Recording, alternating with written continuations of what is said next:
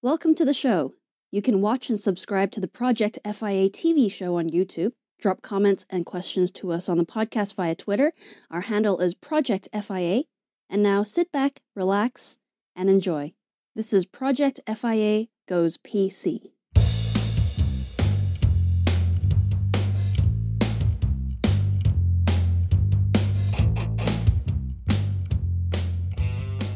Hello, everyone out there. Still alive, still here, still kicking, still screaming. Somewhat. Been muted. Been put on mute for over a year now. But I'm back. And this is episode 120. Perfect art score for those who play. Of FI Goes PC. And as always, I'm your host, Rebel Zen, aka Danny Hale. Even though it's been a while, some of you hopefully haven't forgotten. Yeah, so I could explain where I've been and what I've been doing, but that would bore a lot of people. The truth is, we've had a lot of family time to make up for our post pandemic. Lots of people we haven't seen that we've seen too much of, and we've got rid of them finally. Winifred's hostage bail money was paid out. She is now back here. Uh, our producer, Winifred, say hello. Hello. Yeah, so they got the cash. Um, How long did it take for them to realize it was not real? yeah? Was my Ozark money laundering scheme sufficient enough to con them? Um. Yes. Well, that's good because one problem that I found with money laundering is what detergent to buy uh, for when you put it in. Because, uh, you know, I have a lot of issues where the ink runs, you know? The ink run. Yeah, it's possessed and it's got legs and it just runs out a window. Uh, that's a separate issue. Um, anyway, so we are back. Yes. Uh, yeah. And we're always back when the world needs us. And the world really needs us right now. Do they? No, no. I mean, everyone says stuff like that, right? So everyone's got this inflated self importance. I've been muted for a long time, Mhm. so my self importance as a uh, you know celebrity that no one knows um, is inflated, as big as a one of those dragons that they used to put in a pool. You know, Mm, mm. Yeah. Well, there's a lot of inflation happening these days, so yeah, lots of things get inflated. Money's getting inflated. Mhm. It's hard to put in your wallet. I find when It's it's, getting too inflated. big. Oh, it's, it's so much air. just floating out of your wallet. It's ridiculous. I mean, you know, money is money. Uh, stop inflating it, please. That's all we ask. You know, talking of money, sad thing, Hmm? the Queen's not going to be on our money for much longer Oh yeah. because that happened whilst we weren't here. The Yes. Queen decided to do her last stunt drive and called it a night and went off into the sunset. hmm Not literally, folks. I mean, that's a hell of a way to go, isn't it? Into the sunset. Quite. Literally, yeah. Quite filmic. Well, it would be a historical space mission, you know? Space mission. I don't know why that's hard to say. It's an historic space mission. Now I've got my dentures in. Holy hell. What was that about? It's because it's been a while since we've uh, Oh, that's the drugs. had mics in our faces. Blatantly the drugs I'm on, uh, which is mostly vitamin C. Uh, it's very good. Yeah. It's probably got something in it now. Everything else is laced with something, including shoes. So uh, they're laced. Mm, Yeah, she she's not quick, folks. She's uh she's not. it's not. it's not that funny. It's hilarious. Someone in the world is laughing right now, uh, and that's got nothing to do with me.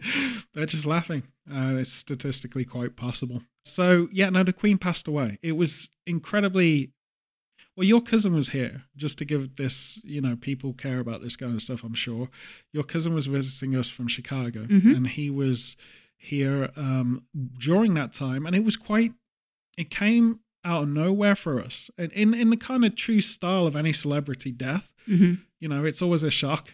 Uh, the Queen is way more than a celebrity. I have to point that out. She's kind of every British person's um, spiritual grandmother.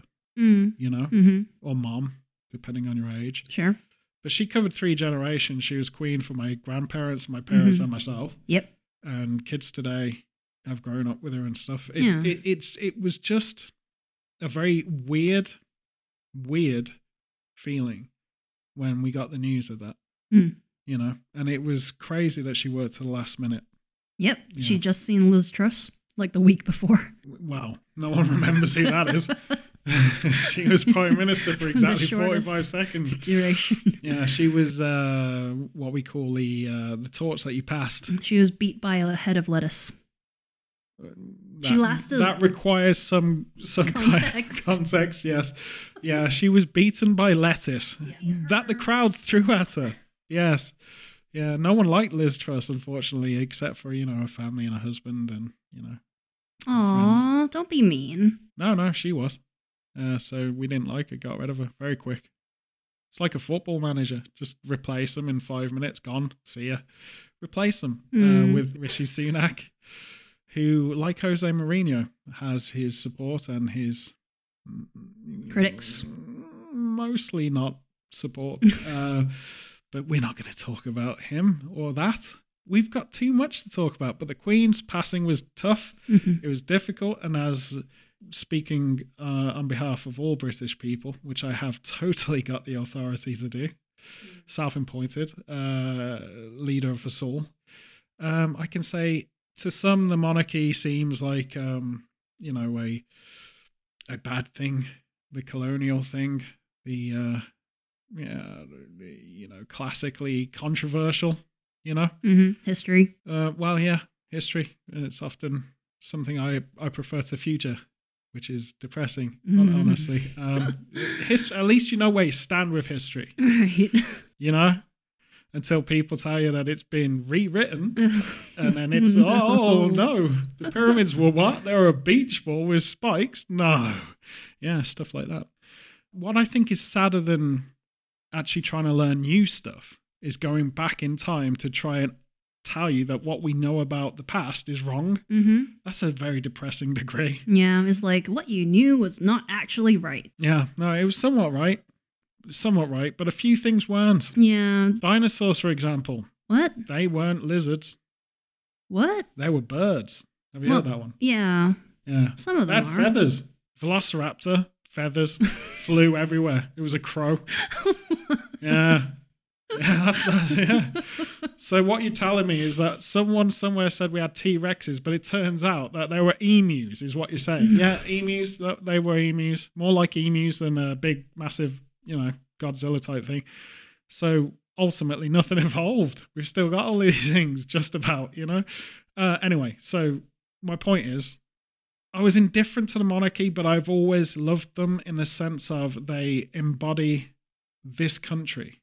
You know, hmm it's it's a weird kind of pride that you have, and I think that I I always put it like this: if the monarchy vanished tomorrow, even the most cynical republic supporting kind of anti-monarchist, like the Sex Pistols, for example, Mm, okay. would miss her. They'd miss the Queen, they'd miss the royal family because they'd have nothing to hate, quite frankly. They'd- She is a big part of the culture. it would be a massive gap. If if the UK turned into a republic, it there would be this huge gap.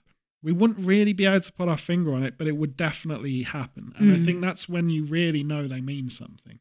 So even on that, like I'm pretty much the biggest punk rocker there is Mm. there's some things that you can be anarchistic to. The royal family, to me, are not those people because they don't do a lot, really. I mean, Harry's gone to LA to be an ambassador of Represent. the UK to represent uh, the UK hip hop scene uh, with massive uh, juggernauts like Ed Sheeran, who's a fellow ginger Um, and uh, maybe the urban legend that is Ali G.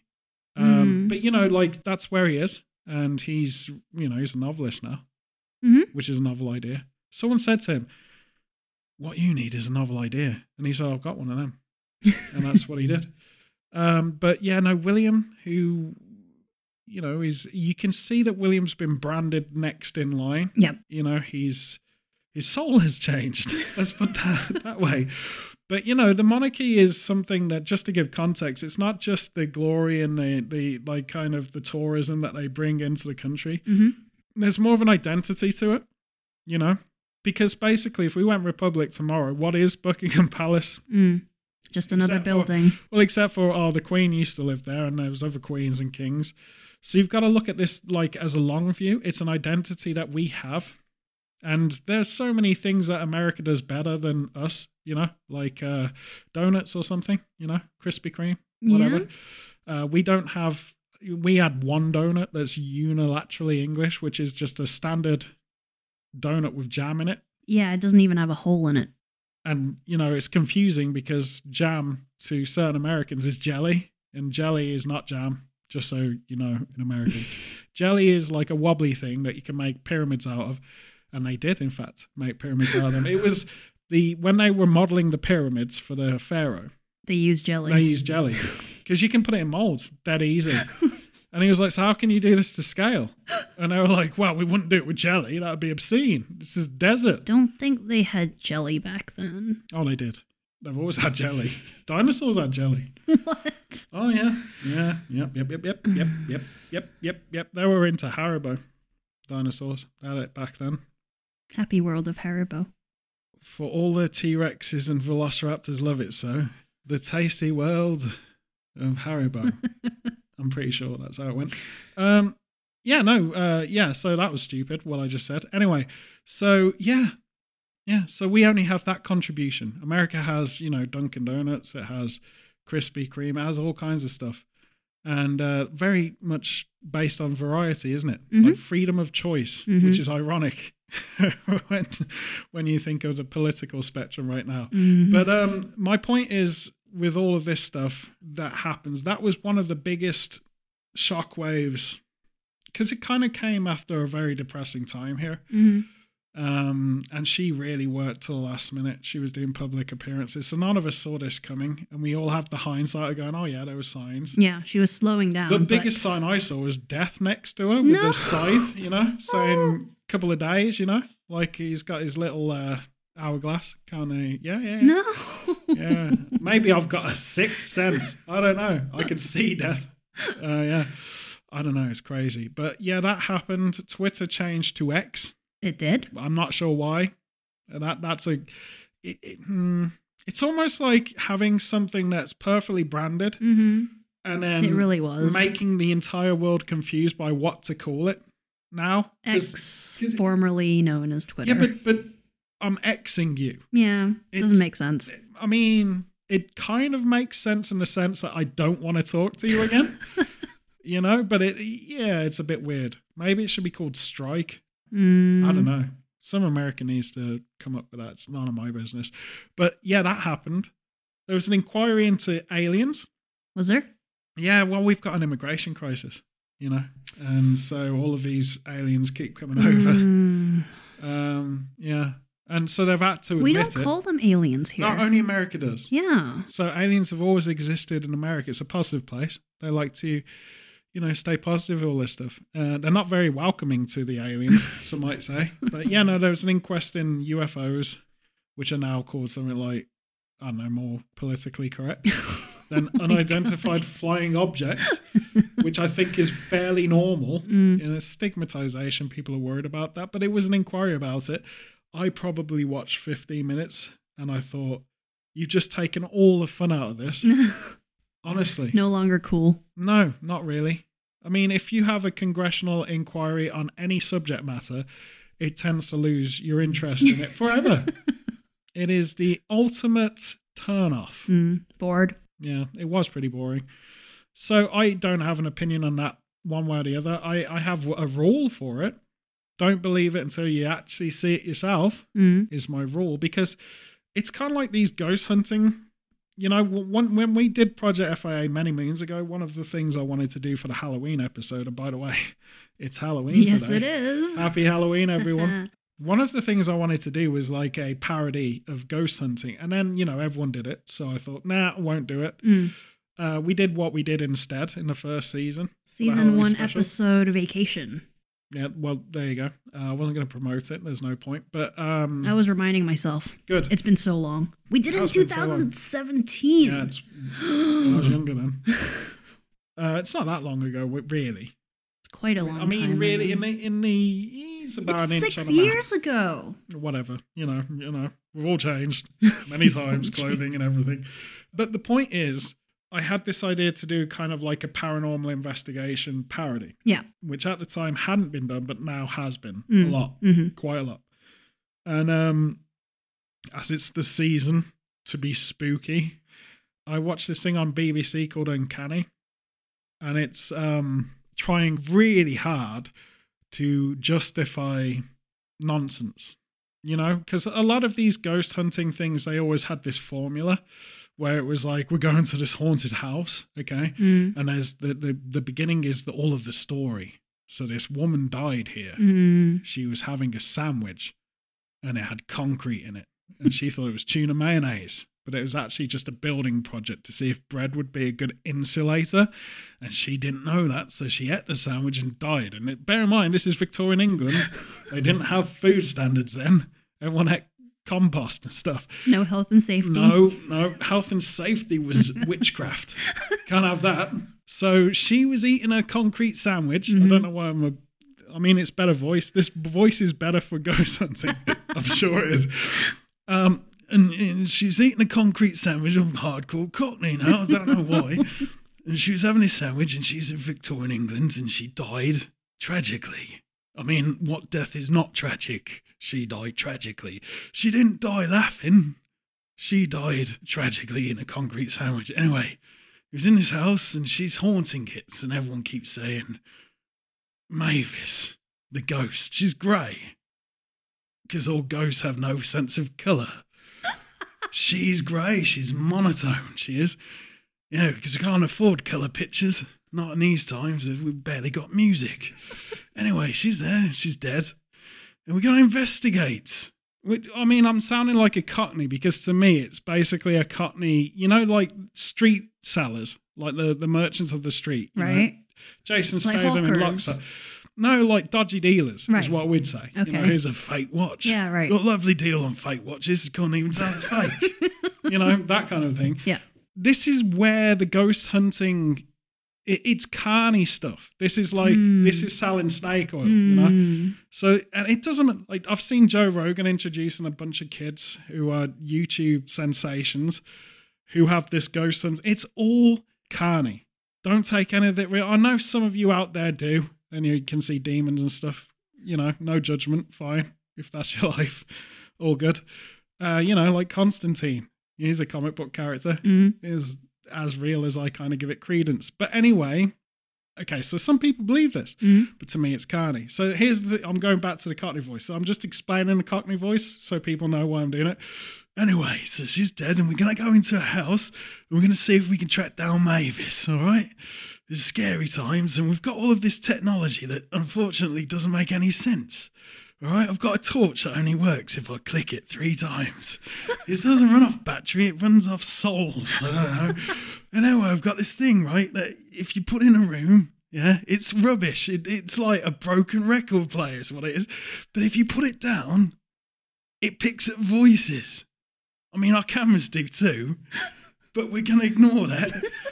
And the recording studio we go back to that we can dub our own voices, can ignore that too. This is just a broken record player, which is totally useless unless we use it in this context.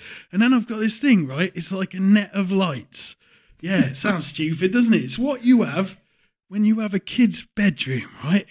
And you got them LEDs and it looks like a spider that's got light bulbs in its web, all right? And we're going to chuck that out, yeah? And we're going to trap a spirit, mostly brandy or whiskey, but we're going to trap it, all right? Now, this is where it is. And then the worst part of it is this, right? We're going to get this board game that they used to play as children. It's power suggestion.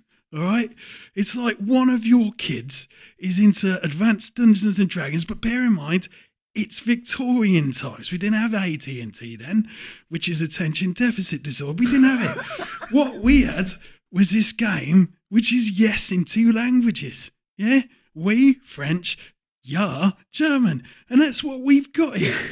We've got a we ya port.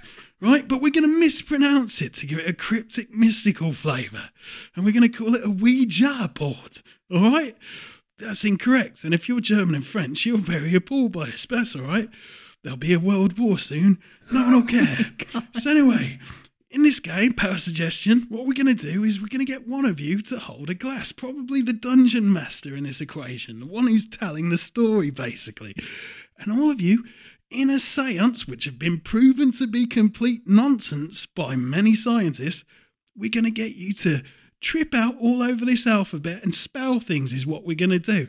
And obviously, we have got technology far better than this rubbish board game that they had before Dungeons and Dragons, but we're going to ignore that, entirely ignore that, and just play out the old Ouija board, all right? Now, bearing with me, because. I'm crying. some- yeah, I don't know. I, maybe I was possessed by Jason Statham's granddad. I don't know. But bear in mind, this is usually the setup, okay? So they go into the, these places and they investigate, and there's a crack in the floor, and there's doors shut, and it, they've got an entire film crew. And there's, you know, Mhm. these buildings have boilers. They're not like, we're not talking like the house has been stayed Victorian. So you're getting wall cracks, you're getting neighbours, you know, noises happen. yeah, normal noises. Right, right, right. House noises. But to these people, on this particular night, noises, any noise, is a ghost, okay? Because they've convinced themselves that it is. Like when the heating turns on and there's the clickings. Right. Now, many normal thinking people watch this stuff knowing to be skeptical when you go through it, but it's always the hope, and I'm including myself in this. I used to religiously watch this stuff Mm. every Halloween, Mm. right? I knew it was rubbish. I knew it was. But there was some part of me that's like, maybe, maybe there'll be something. Maybe I'll see a floating blanket. I don't know. Maybe someone will go boo. Maybe it'll have effects that are equal, if not better, than the Blair Witch Project, which had none whatsoever. maybe, maybe, just maybe, it'll be fantastic and we'll see the devil or something. I don't know. This is all what you go into this stuff, and you want to be there for the ride. So if anyone's still into this, I totally get it. I understand it. And they stream it live, like the programs, they right? did like Halloween here in the UK. We had a show called Most Haunted, Mm, and yes, it, they did live versions for Halloween, two night specials, right. etc., etc. And it, you know, for pure entertainment, it was brilliant. I think that's the appeal, though, because then it suggests that it's If not well, post produced. it's always this gambit of if anything was to show itself, this is where it would, yeah. right? And and then We're not editing be- this in real time, which is possible to which is do. possible now. no, it was possible to do back then. You can edit in real time. Live shows were edited all the time. Yeah. Think about wrestling. That's a Mm. live show that's edited True. in real time. They have But it gives massive you the broadcast sense. departments to do it, man. like, do I need to give you an education? We're not in like live broadcast Victorian England, which didn't exist. That was called theatre. anyway, um, so yeah, so we had Most Haunted, which started the kind of carnival trick, and then America did about fifty different variants of it. Ghost Hunters, Ghost Hunters International, to make it more sincere. Because you know, if we're international, we're obviously more sincere. Mm. Then you had Ghost Adventures, which was, you know, kind of what was transparent programming that was. Because watching a ghost have an adventure, you can't see it. Okay. You could just put it in a desert and have the wind blow through palm trees and say that's a ghost on an adventure, you know.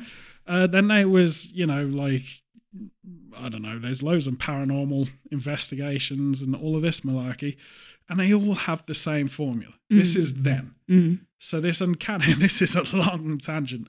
Uncanny was basically this UK guy who can't stop smiling, which was really irritating. He's trying to Mm. be sincere, and he's looking through the records of death Yeah. in this mining situation, or whatever, and he's got a big grin on his face. So automatically, I know he's just thinking the money he's making. Hypothetically, it came from a podcast, much like ours Mm. And he turned it into a reality on the Mm. BBC. I think it was a BBC Two radio program that turned into a series or whatever. He obviously went through enough loops to get his own show. I'm on TV. Yeah, well, it doesn't make it more genuinely real if it's Mm. on television, but these things are always like really frustrating.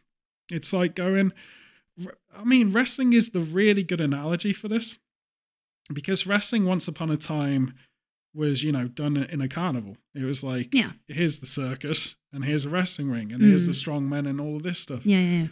WWE blows up and it becomes like honestly worth watching. You know, if if people who are skeptical about that kind of stuff should go and see it live at least once because I've seen it back in the early 90s and I've seen it recently in in the last sort of decade and the jump is enormous. Mm. I mean back back when it still felt kind of carnival-y, Mm. you know, less able to believe, less of a spectacle. Now it's like I mean it's really amazing It's like a concert. it's crazy. It's really crazy, and and you know it's not real, but it feels like that doesn't matter Mm. at all. You know, like you know, when I say it's not real, it's scripted conclusion, it's stunt work, Yeah. but it has an amazing appeal. Now, these ghost things, they don't have a payoff. Okay, so you could watch 300 of them and you won't feel like anything you've seen has been worth your time watching when you've seen the whole episode. They rely heavily on sort of people writing in and going, Oh, yeah, I saw this shadow figure at the door. I don't know why. I've got an answer for you because that was the camera guy standing next to a light, and you honestly did see his shadow, and it was figuresque, you know? But it's always stuff like that. Oh, I just saw this monster, you know? And you have to believe them, even though there's live feeds on the website when they got really sophisticated on Most Haunted. They had live Mm, feeds. mm. No one saw that stuff. No one did.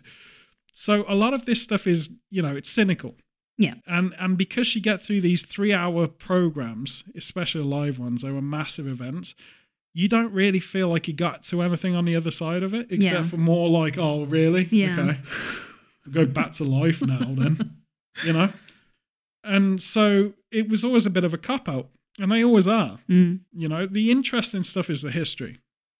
The historical stories are interesting. The romantic ghost story is brilliant. It's it's Mm. it's a Norse mythology for all of time. You know, um, it's kind of Greek mythology. It's all that kind of stuff. Yeah. But the delivery and the conclusive evidence is rubbish. You know, Mm. and now this guy is trying to modernize the take by actually making it a documentary. One of the experts he brought in is a psychologist that Most Haunted used as their neighborhood cynic. Mm. So he's been in the business for 30 years. So he knows exactly how to play this game. right. And he's meant to be the voice of reason, like he was a Most Haunted, same character. So he's this psychologist, Kieran something.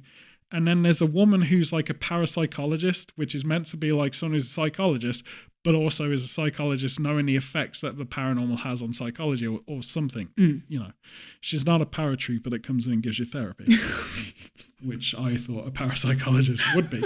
She's not that. Um, so anyway, it was terrible. It's terrible because the sincerity is not there. Okay. Now there's a lot of this is something that frustrates me about the star rating system hmm because it's like a takeaway service.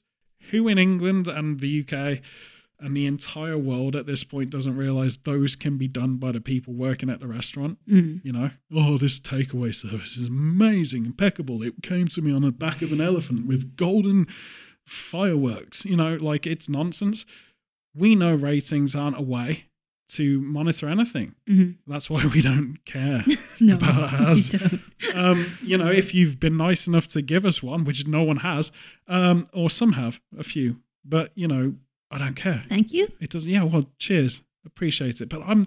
I get so to. I get so annoyed when every podcast wants to give us a five star rating. Please if you feel rate so- Like, who cares, man? No. Like the the answer is this, right? If you're listening, great, thank you. That's why we do this.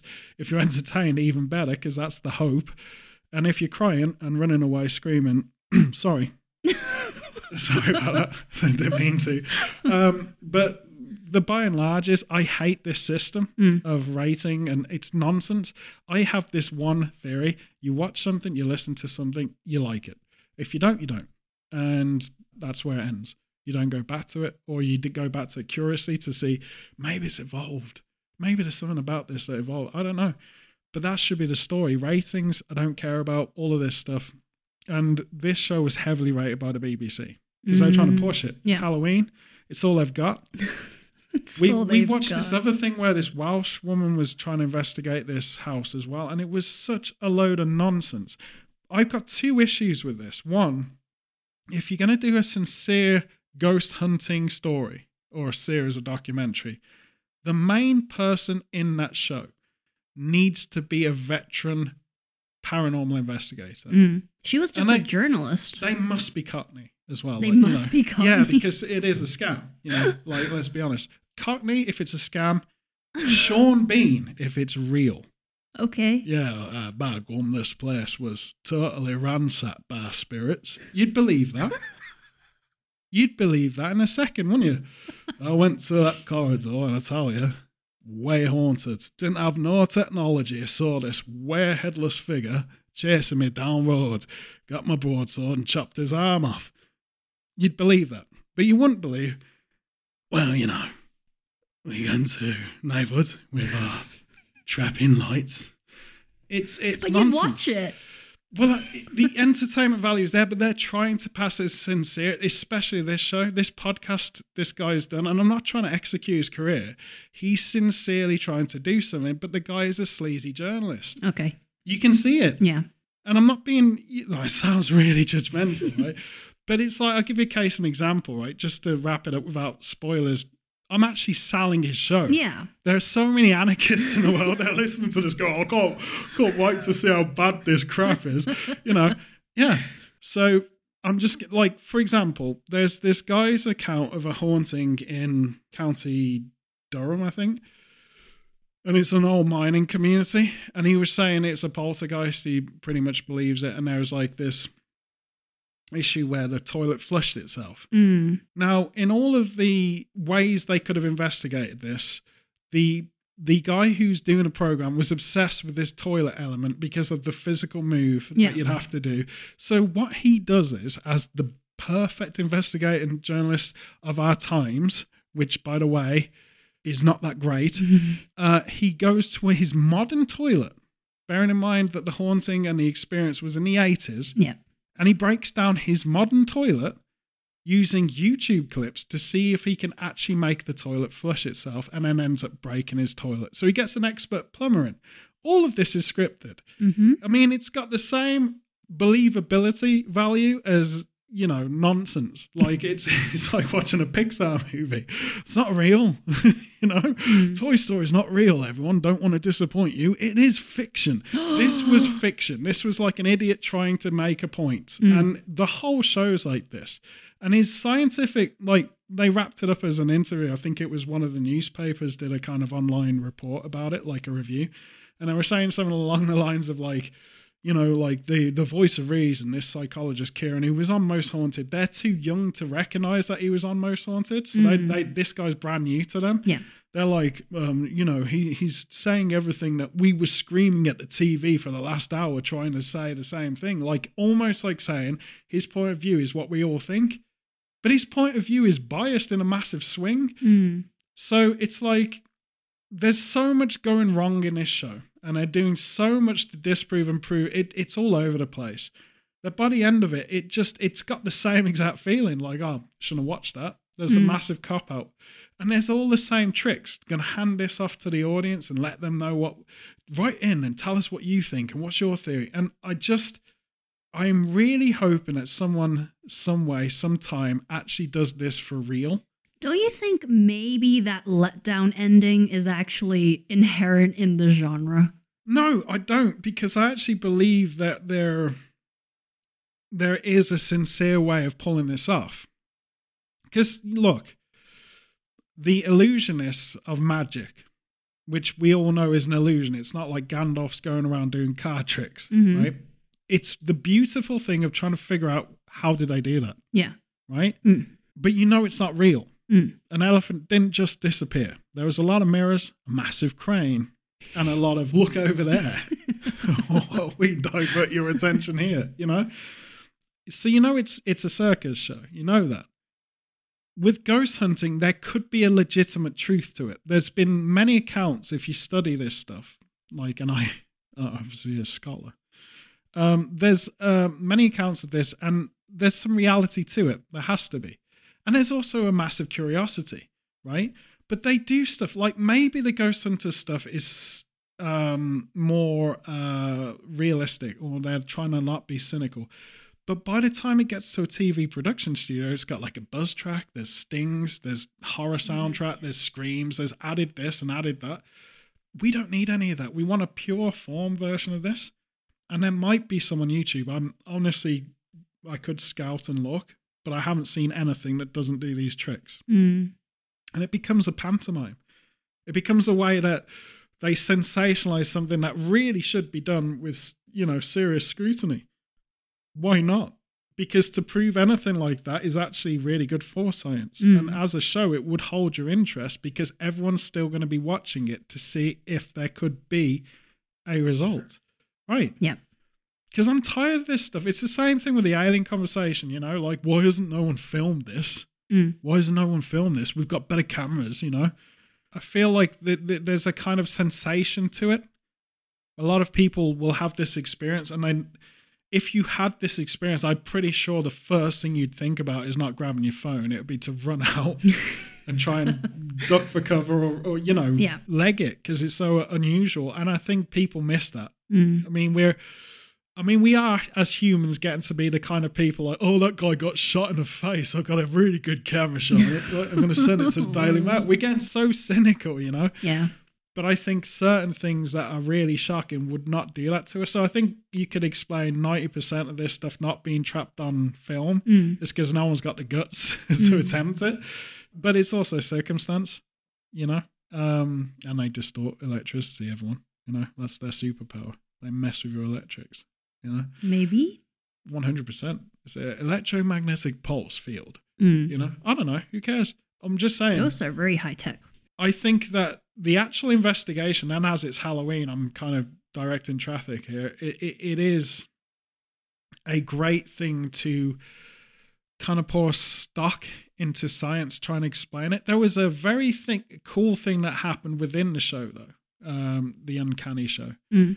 And that was they mentioned a time slip situation in Liverpool, Mm. and I'd never heard of this, honestly. Hmm. Like it, this, they they kind of said it in a way that everyone in England knew about it, but I'd never heard of it. Liverpool is a bit of a time slip, though. I'll be honest, and I love the place, but it is a little bit of a time slip. Like when you turn up there and everyone's got the monkey and the harpsichord, and you know, hey mate, have you got any change? You know, it's a bit like that. What do you mean by change, man? you know, like just a change of perspective or something. I just need a change, mate. I can't handle it anymore, you know, stuff like that. You know, and I still live in Victorian times, as many a Scouse would tell you. Yeah. No, I love Liverpool. It's my favourite place. What do you mean there was a time slip in Liverpool? It's an incredible. I know. I went on a. I don't know. Bit of a rant there. There was a time slip. like a portal? Basically, like a... there's a street called Bold Street, uh, Bold Street, something like this, and um, this guy was jogging down the street, and then he suddenly saw that everyone was wearing like vintage kind of you know 1930s clothing, right? which honestly in Liverpool is quite normal.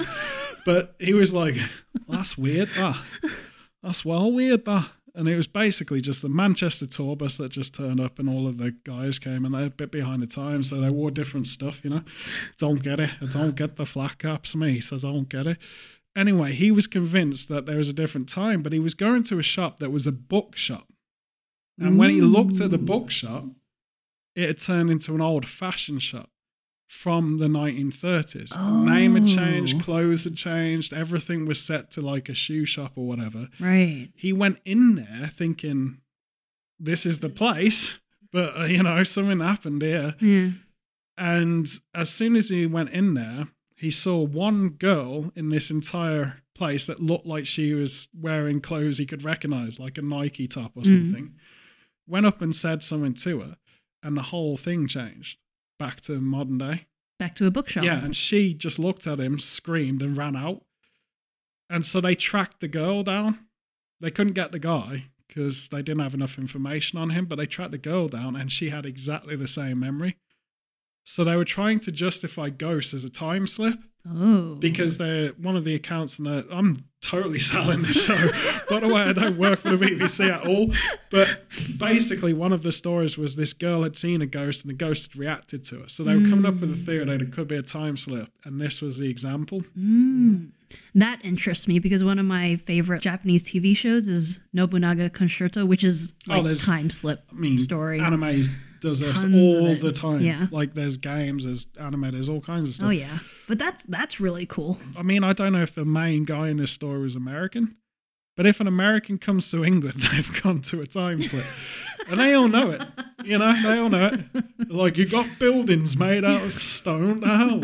You know, wh- which century do you live in? You know, I don't know why they come from London, Mm. like posh. Mm. Uh, Americans sound posh and English when they come here because that's the only accent of English they know, apparently.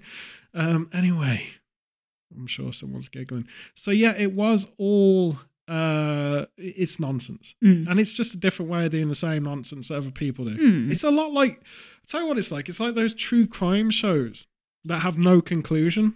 So it's Mhm. set up like I don't know the possession of Jacob Flapperby or something like this, and it's like this guy from you know some part of uh, uh, you know middle Midwest America, Mhm. as the Counting Crows would say, Middle America, uh, and you know um, he's he was possessed by a devil. Really, or did he have too much sugar? You know, was he just Mm. trying to get your attention because you didn't really care about him? I hate it when they do the reenactments. Well, I just hate most it. of I it's hate it how they sell it on the possession, Yeah. and they don't actually show. Like it's like recordings from the possession, right? They, this was a tape recording of this kid, and we. It's almost like a diary show, and that's really interesting, you know. Mm. But they go through the whole thing, and you get about five minute plays of recording, and everyone who's listened to that five minutes goes, "Psh, "This this kid's faking the hell out of this," and so the whole show has to be hyperbole yeah. and just like built and built and built. And yeah, man, it's it, like these ghost things and this, they're like a bad true crimes documentary. It mm-hmm. has no conclusion, like unsolved. Well, I'll tell you how you solve the case better than you're doing. You get a actual decent detective on it because they all seem really stupid. So oh, I saw the screwdriver and it had blood on it, and I thought that's not a weapon. I mean, he had 65 puncture wounds on his head, but I'm pretty sure he was poisoned. You know, it's like, really? And then some kid goes disappearing, and they can't actually, you know, like, there's this thing island kid goes disappearing in a caravan park. No disrespect to the family, Mm. It- it- horrible thing to live with, but what if that kid just went? Ran away. Yeah, Mm. changed the name, didn't want to associate with it anymore, wanted a different life, just ran away. You know? What if they just wanted to do that? There's that other crime documentaries like someone disappeared, but then there was no body.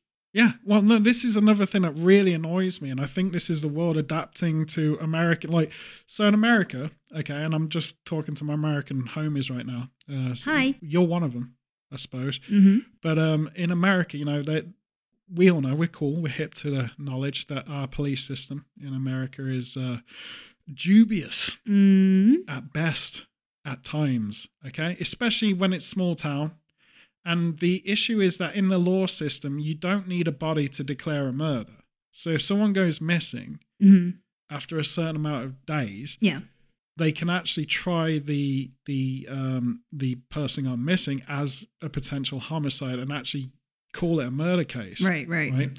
And I guess most of this is because it's more funding to charge the case. There's more Mm. attention to it. There's more hope that you will recover There's more weight to a the. body or actually recover someone who went missing who suddenly sees a newspaper report that they're dead. You know, whilst they're in Vegas gambling their family's fortune, they're like, "Oh my God, is that you, Wonder?" I know, yeah, crazy. I didn't know I'm dead, dude. You got to stop drinking, okay? Oh, what are you talking about? You know, like that kind of setup, right?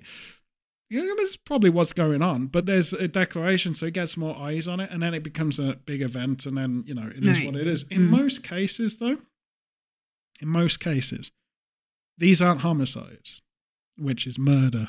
Where Mm. I'm from, we don't call it homicide. Murder. Mm. In most murder cases or homicide cases, it could just be someone gets lost in a wood and is eaten by an animal. There's many of them around, especially in America Mm. you know? And yet it's more sensationalized to go through the murder case. And in some ways just to be cynical for five minutes it's great for the district eternity eternity district eternity the district attorney. God man i have been so yeah i've got to stop taking those vitamin tablets. The district attorney of the area hmm can sort of wrap up say if they've got someone that they want to arrest they can pin the crime on them you know it's if you want to be cynical Yeah. Okay. Everyone knows this. But true crime stuff, I mean, we had some really good ones. And then they've kind of, because we had the good ones, it's become rubbish. An avalanche of crap. Yeah. And, and for the kids today who didn't live with VHS and what the hell's VHS? it's a type of dinosaur. Okay. It's a vertebrate homogenized stegosaurus. Okay? I don't know what the hell I just said, but it's one of them. Okay? And it had three heads, lots of spikes, and these tiny little claws.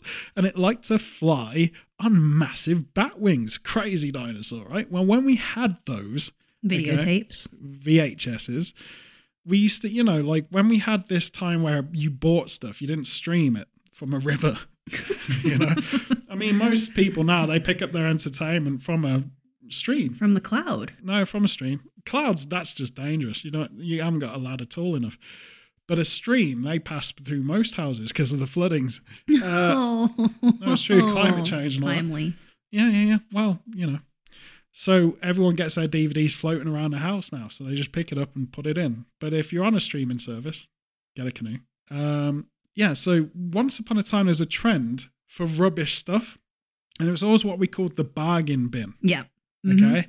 You go to the bargain bin and you pick out rubbish stuff, Yep. and it would be a quid. And you know it's going to be rubbish.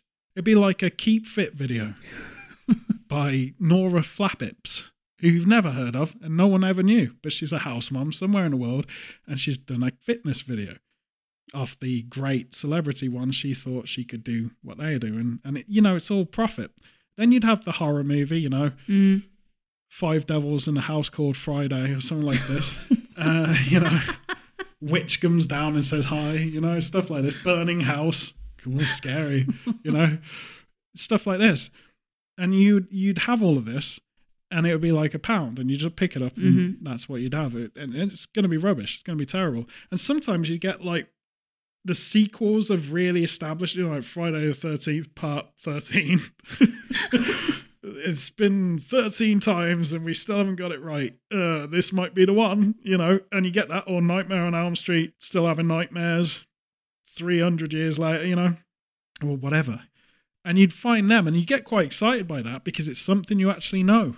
Mm. But it turns out it's absolute garbage still, you know? Um, this kind of documentary stuff on Netflix as an entirety, probably the writer's strike, let's be honest. Yeah. But their, their the actual gaps. programming, especially in England, I can only say here. I don't know what it's like in, say, Ireland or further afield, like Iceland. I can't tell you. But anything with a land in it has different stuff on Netflix, I'm pretty sure. American land has a very different Netflix. To You what mean we have. regions? Yeah, whatever. So it's all getting a bit bargain bucket Yes. when I used to go to the USA years ago on my own, right, I'd spend a lot of the time late night just mesmerized by late night television programming because there's always this point. America loves to say how nothing sleeps, you know, like we're the city that doesn't sleep ever. That's Mhm. why we're all crazy and shooting each other in the face. We have bad insomnia and too much drugs keeps us alive, you know? I don't know why I went there, but yeah, but basically, like the idea is that the programming was meant to run forever, and yet there was always a time where it really doesn't, and it just stops, and then someone's trying to sell you a, you know, a sponge or something. But there's certain channels that just repeat bad programming, Mhm. and this is like back in sort of early 2000s. One of the worst crimes on television was a thing called Unsolved Mysteries Okay. It was horrible. It was always like the voiceover and the. It started off kind of like crime stuff, and then it became crime with aliens. And then it became crime with aliens. The aliens were werewolves, and then the werewolves were elves. And then the pixies came in and they took your furniture, and it was like Tuesday, Montana. Albert was going to home from work. I don't know why he was going to home from work. He was going home from work. And as Albert was driving his Chevy across the highway of life, something crazy happened. And then this baboon runs out and starts smacking its butt. You're like, okay. No one knows who the baboon was or if it was an alien. You know, it's sensational rubbish TV. And this Is this a documentary? No, this is me doing a parody of Oh. something that actually Yeah, existed. yeah, li- like a documentary because it sounds like they're trying to do like X Files. Yeah, no, it was. In the time of the X Files, everyone needed the X Files. Yeah, yeah, yeah. You know, because America is this one way in its business in Hollywood. And by the way, this is why you shouldn't be too worried about the writer's strike. Mm. One person has an idea, the rest of the generation of filmmakers in that time rinse that idea until it's absolutely at its lowest denominator and hope that someone else has an idea soon. Otherwise, it's all done. And back in the 90s, it was the X Files, Mhm. right? Which was a, a, a surprising hit, mega hit. It was a late night rumor that turned out to be an explosion. Cult. And Unsolved Mysteries was kind of like the true crime edging into the paranormal version of that. And it was terrible. It was a terrible, terrible show. It was one of these shows that has a producer called Randolph Delabani or something like this, you know? It was like, you know, it's kind of just cringy. Okay. No one really cared about it, but you didn't have a choice back then. It's not like a Christmas. You're like, please, mom, can I have the Unsolved Mysteries box set, please? if you wanted it, it would have been in the bargain bucket. So it Mm. wouldn't have been that expensive, but no one wanted it. It was just forced television. It is just naff stuff. Okay. And then roll the clock forward. The guys who did Stranger Things, Mhm. who were obsessively linked to the 80s and 90s nostalgia because they weren't really from it, but they recognize all the cool people were, like myself. Wow, just destroyed the world saying that. But they recognized that that was where a lot of cool stuff happened. Mm-hmm. Stephen King, Steven Spielberg, all the Stevens happened then. Steven Seagal, no one cares about him now. He's Russian. But, you know, he apparently is. Is Well, he's, he's someone that changes his thing. He's like, I'm part Russian, I'm Mongolian, I'm was American, I'm half Swahili. I don't know what I am anymore. I'm lost. I've got imposter syndrome. I've got no career. My career's ended and I've gone crazy. Yeah, that guy. He was a Steven. There was a lot of Stevens. Steven Sonnenberg, you know, Steven Jobs. He was around, you know, he's l- looking for a job. Jobs by Stephen Jobs. Yeah, it was, yeah. So, anyway, He could have been a career advisor. He was probably a Stephen who was the producer of Unsolved Mysteries, let's be honest. But the point was, terrible show. They brought it back and they put it on Netflix. Mm. And and I tried watching a new episode and it was just as bad as I remember it. you know, there's a bit more of a budget now Mm. because they put one in. but it's still the same stupid stuff, you know, like Juanita was working at the KFC and she came home to see this. And then this, you know, alien comes down. Oh, my name's Neville and I'm an alien. I don't know. It's That's rubbish. such a normal name for an alien. Well, I just feel like they're missing the trick. Because what you want to do with Unsolved Mysteries is do Norse edition and do it like this. It was a Friday in Stockholm when all of a sudden Loki appeared and messed the heads up of the entire town. And then the Dark Elves came and Odin was not happy. And you do the whole Unsolved Mysteries as mythologies. So you call it Unsolved Mythologies, right? Because that's basically the same show, but better. You know, was Thor real? Or was he not? We asked Chris Hemsworth. And apparently he's Australian Thor. But the whole, I'm just saying, Unsolved Norse Mythologies, way better show. Okay. So anyway, all of that's happened. I'm sorry if you were expecting, after this entire time away, that we'd come back to something sensible. We've just been talking about things people shouldn't watch. No, we've been talking about what it is to live in Halloween with all of these options. Lots of really bad horror films. Bad options. We don't uh, like to not sort of talk about Halloween stuff. Halloween is my favorite day of the year. Okay, it's your brother's birthday. It is. It's it's the night where magic happens. Um. As long as magic involves a lot of sugar and a lot of people dressed as characters they got nothing to do with the origin of Halloween. Okay, whatever. Whatever you're doing on Halloween, I can tell you, like for us here in England, in the tradition of it, we've talked about this in the past. It was basically get a bunch of Halloweeny appropriate films and then just binge watch it. We have crazy cold weather. It, it's the fall for a reason, like autumn here. When it drops, hmm it's so abrupt and it's so intense that Halloween is kind of that point where Yeah. it drops the most. And you know, when we were kids, we were outside. I mean, this is gonna sound prehistoric. We were outside with You are a dinosaur. I was around them, like Mm. the VHS. I wasn't one myself, and I also saw the evolution of the VHS become a DVD, Mm. which is a dilop of a Duppadosaurus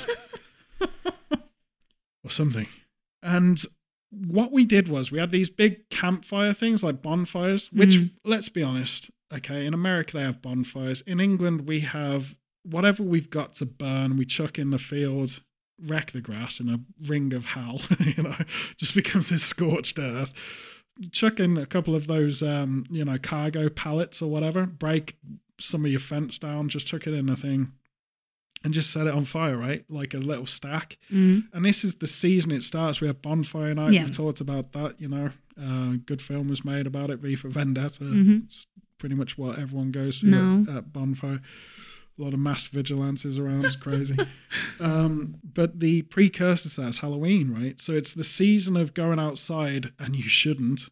When it's dark around, it, classically for me as a kid, it was going dark around three in the afternoon to four at this time.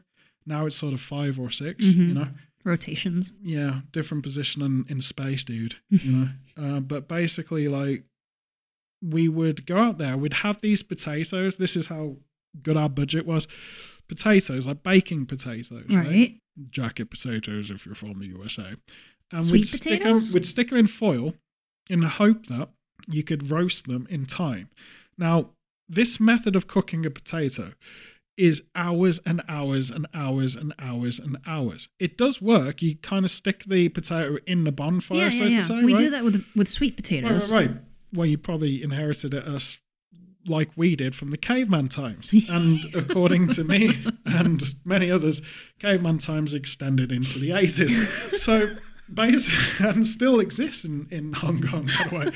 But basically, this is what we did. So we'd stick them in there, we'd get massive sticks and bring them out, right? And this is what we'd do on Halloween. We'd have this kind of outside bit to kind of feel it, maybe talk about ghost stories and stuff, but the majority of us stayed in and we watched the bumper. We'd go to the local video hire place, you know, rentals, Blockbuster. way before Blockbuster. At this point, it was just the locals, the private stuff, Mm. you know, some guy called Terry in a locker of videos.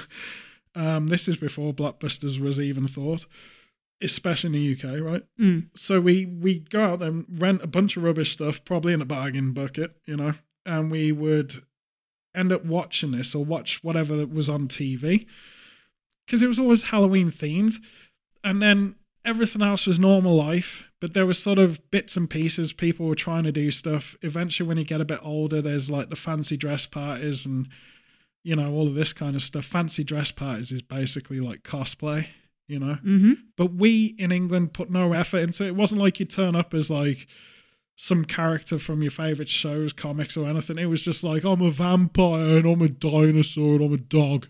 You know, it wasn't very thought out. And it was literally pajamas that you didn't want anymore, covered in fake blood or something. I saw an inflated T Rex and a unicorn in the supermarket the other day. That's because America happened to the UK. Before then, it was just DIY everything. You didn't have face paints, you just used crayons. Mm. It was really low budget, and it's not because we can afford it. It's because it wasn't available. Yeah. And also, Now you get full body suits. well, it's also a, a good point to point this out. Back in the 80s, especially early 80s to the late 80s, the, the culture was still very much about what Halloween represents and was. You know, Mm. we were still very Church of England back then. We were still Mm. very, I would say, religious in that sense. Was very neighborhood community, or any division of Christianity had, you know, Jehovah Witness friends and stuff like this. But by and large, it was very religious still. We still did church almost enforced, you know, hmm. church every Sunday kind of a thing. It was a different world in that regards, and because of that, Halloween was considered more historically relevant. So if you're a hardcore Christian, you'd be very against it. Mhm. And there was protests. you know, Yeah. like usually grannies saying, No, don't come round, you know. But Mm. no one did trick or treats. No no one really was into that. That happened later. That was sort of the nineties. When television gave us Buffy the Vampire Slayer and stuff like that. And then Mhm. there was this crazy surge of Americanization thrown into like kids in that period of time. Like people were watching stuff with trick or treating it a lot, be it like TV shows, cartoons, whatever.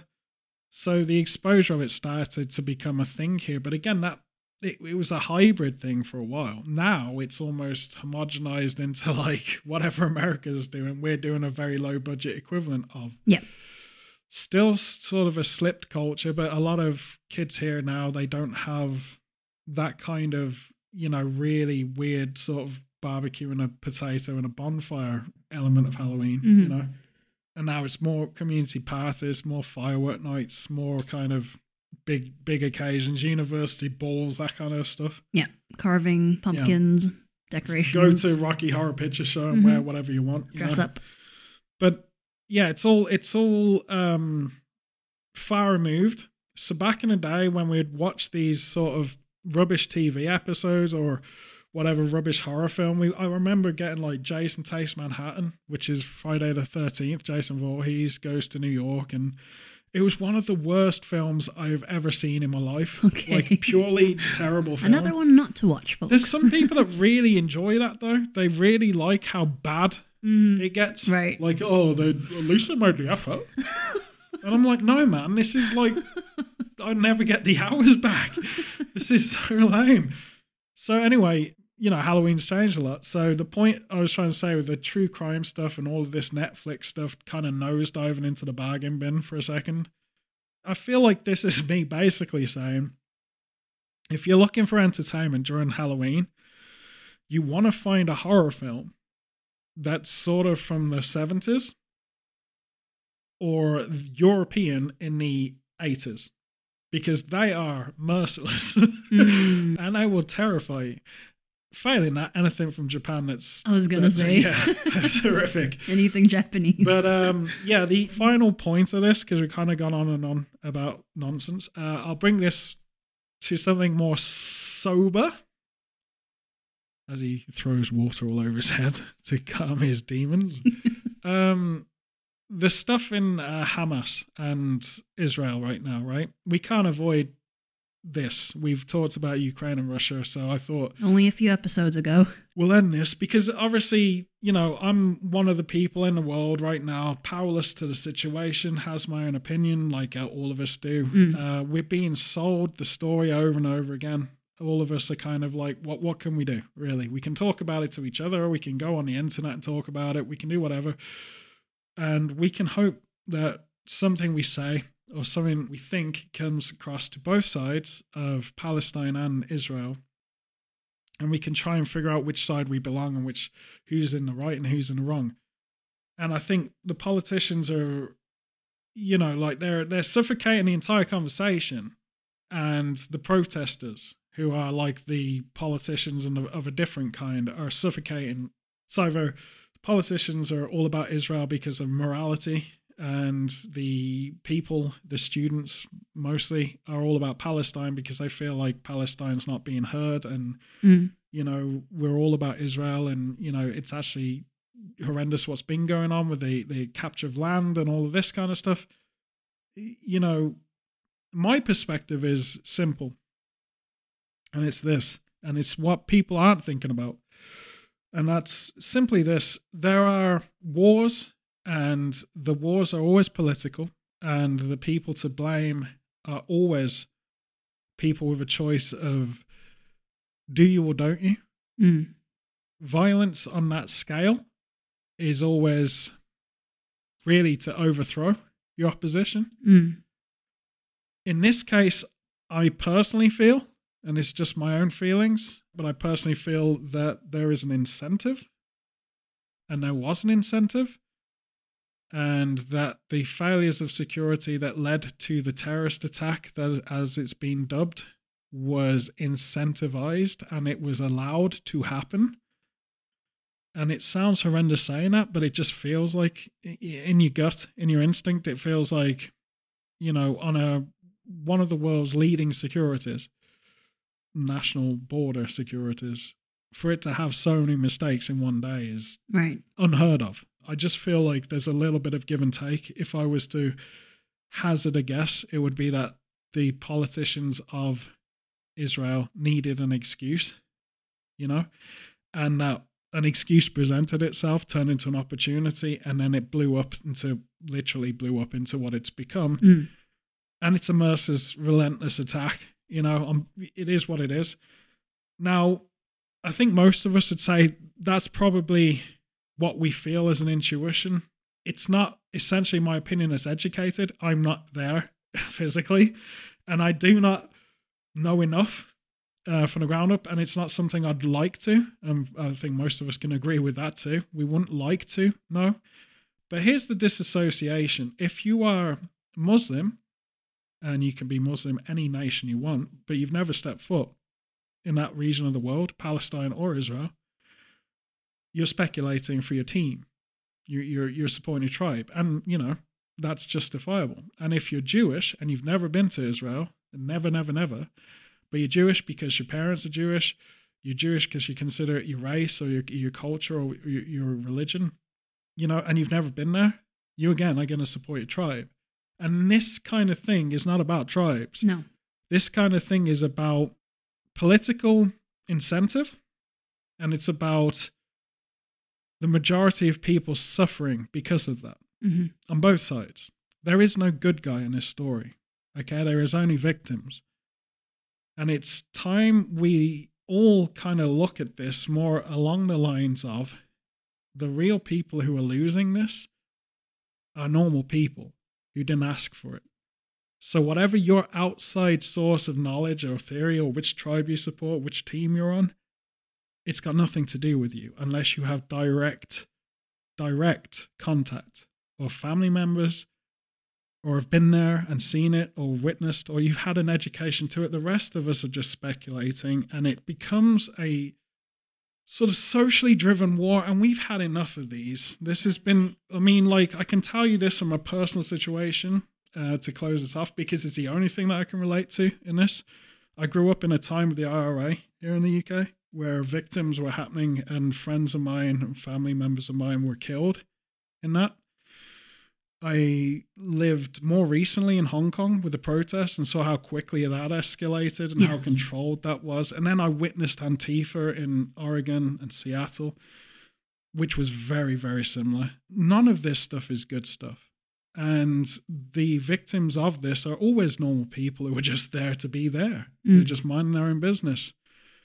And I think we need to look at this as not a righteous sort of war, but look at it more like as citizens, as civilians, we should pack together and be like, there's no way we're going to handle this. If this politically is our future and we have no choice, we're going to rally against that. The real protest here is about the people who are sending kids off to war. It doesn't matter creed, color, team, or whatever. The real problem here is those guys. Mm. And we have to end that Mm. before we can talk about peace. It's always about the bigger picture, not the small picture. And the bigger picture right now is not good. It's not good. It it feels very, very controlled. It feels very preached. And it's hard to even open a discussion about this. Mhm. Um, there's losers on all sides. And there's hatred on all sides. And there's a lot of people who have no connection to this, who have such a high opinion and want to be heard and want to run their mouth and tell you what you should think. I am not one of them, but I have lived this and I've seen where it goes and it doesn't go anywhere great. And at the end of the day, you just you look at it and feel the sympathy of why it's become this. In the IRA situation, as an English person, having Irish friends and a lot of love for the Republic of Ireland, I'm not connected to the history of it. I wasn't around when the history happened. Mhm. Taking that on me is crazy, you know? Mhm.